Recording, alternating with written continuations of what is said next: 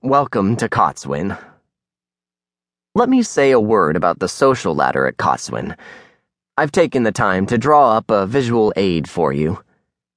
At the top, you've got your princes and princesses. They're the true populars. Then come your knights and fair maidens. Just below that are the jocks, made up mostly of giants and ogres.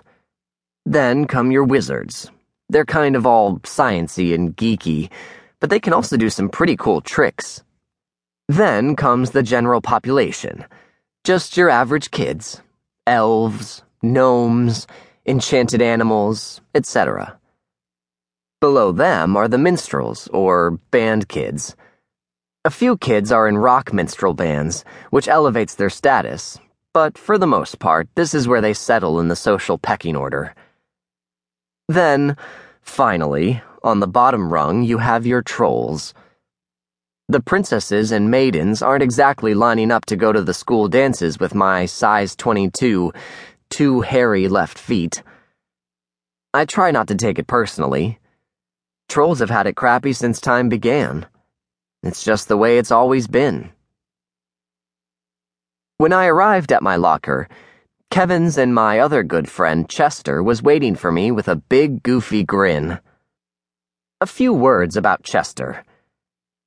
First, I would say that he's my second best friend. Technically, he's right up there with Kevin, but I've known Kevin a couple years longer, so, you know. He gets the number two slot and seems okay with that. But if they were in some sort of weird best friend race, it'd be a photo finish. Chester Flintwater is the son of the Kotswin court jester. If you're not familiar with what a jester does, they're sort of like a clown whose job is to make the king laugh.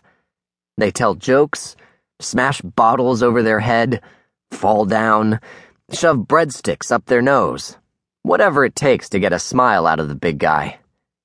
It is assumed that when Chester's dad retires, Chester will take over the position of jester. And yes, this will make him Chester the Jester. This is the kind of rib-splitting hilarity one can expect when they have a clown for a father. There is one problem, however. My friend Chester, God love him, is the least funny person I know. He tries. Oh, man, does he try, but it's just not in him. He's constantly studying joke books, listening to old tapes of the classic days of Ye Olde Comedy Show, and practicing his pratfalls. He actually keeps a rubber chicken on him at all times, no matter how many times I tell him they aren't funny. I think he lives in a bit of a state of panic, knowing what's going to be expected of him. I'm telling you, it's painful to watch at times. Chester saw me looking all disheveled and muddy and tried to think up a witty quip. "Wow, look at you. You look like a... uh... I waited. It's best to let him try to work these things out. "Like a... You look like..." His eyes searched the ground, trying to find something even remotely funny. You could almost hear the gears grinding in his head. Finally, his shoulders sagged. Ah, I got nothing, but I was close. You're getting there. Just keep practicing. I gave him an encouraging smile as I popped open my locker.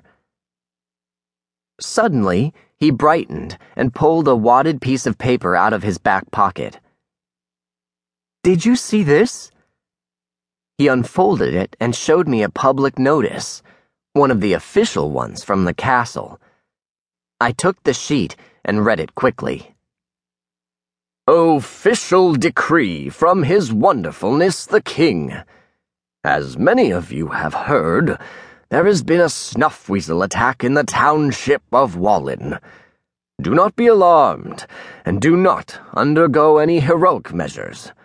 Seriously, this threat to our safety will be handled by none other than our bravest King Chesnot and his valiant son, Prince Roquefort.